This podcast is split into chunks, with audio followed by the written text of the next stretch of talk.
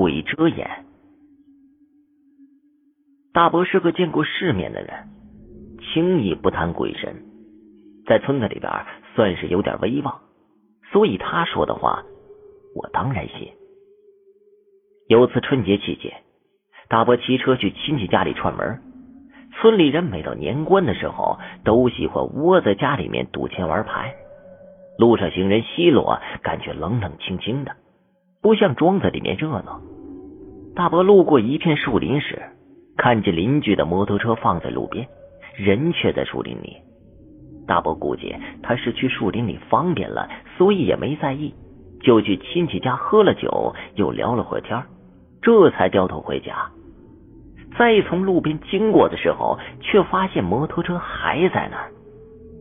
大伯有点纳闷了，抬眼往树林里仔细看了看，见邻居正在小树林里边转悠，叫了几声也没反应。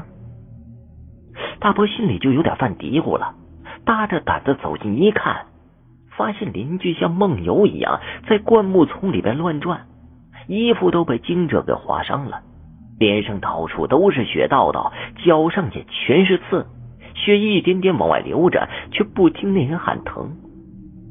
大伯知道他是被鬼遮眼了，现在不弄醒的话，到了傍晚阳气低的时候就会害了性命。当时大伯顾不上害怕了，走过去揪住邻居猛扇耳光，一边扇一边叫着他的名字，好歹把他弄醒了。邻居一醒才感觉到全身都疼，人都要散架了，没了神一样，蹲在地上怎么都叫不走了。大伯好不容易请人把他弄回家了，到家之后再问怎么回事，邻居却什么都不记得了，对树林里发生的事情一点印象都没有。这个时候有人建议这事儿要找个仙家看看。仙家听完邻居生辰八字，就说在路上撞了不干净的东西，是个冤死鬼，出车祸死的，煞气很重，就在路边找替身。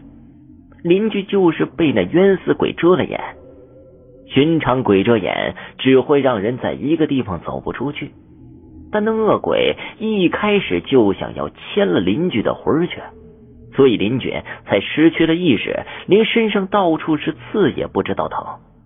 要不是被大伯撞击弄醒，就会被亲上路送了命。这个恶鬼供香火是没有用的，最好在49天之内不要一个人出去。49天之后，那恶鬼自然就会去找别人，此外也没有什么好办法。邻居是个胆小的人，平日里就信什么鬼恶神恶的，被仙家这样一说，更是牢记在心。此后果然和老婆步步不离，就连晚上出来上厕所都要老婆陪着。好容易熬过了49天，都以为事情结束了，冤死鬼也该放手了，邻居也就放了点心。他老婆也是被他烦坏了，没了太多的防备。可是谁都没想到，后来还是出事了。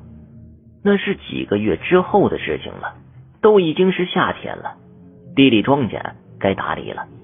邻居和老婆在地里干完活回家，路过一条河，河面有座石板桥，有100多年历史了，不宽，足够2人并排走。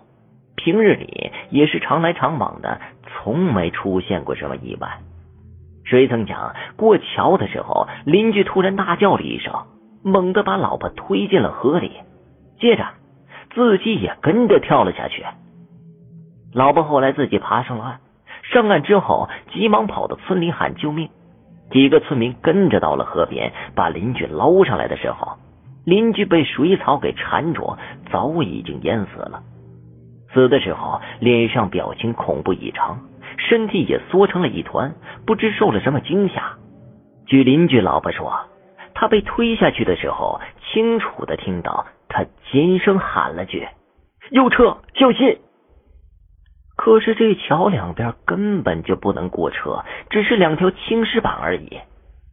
村里人都说邻居阴气太重，还是被恶鬼牵去了。几个月小心，躲开了阳间道，却没避过黄泉的路。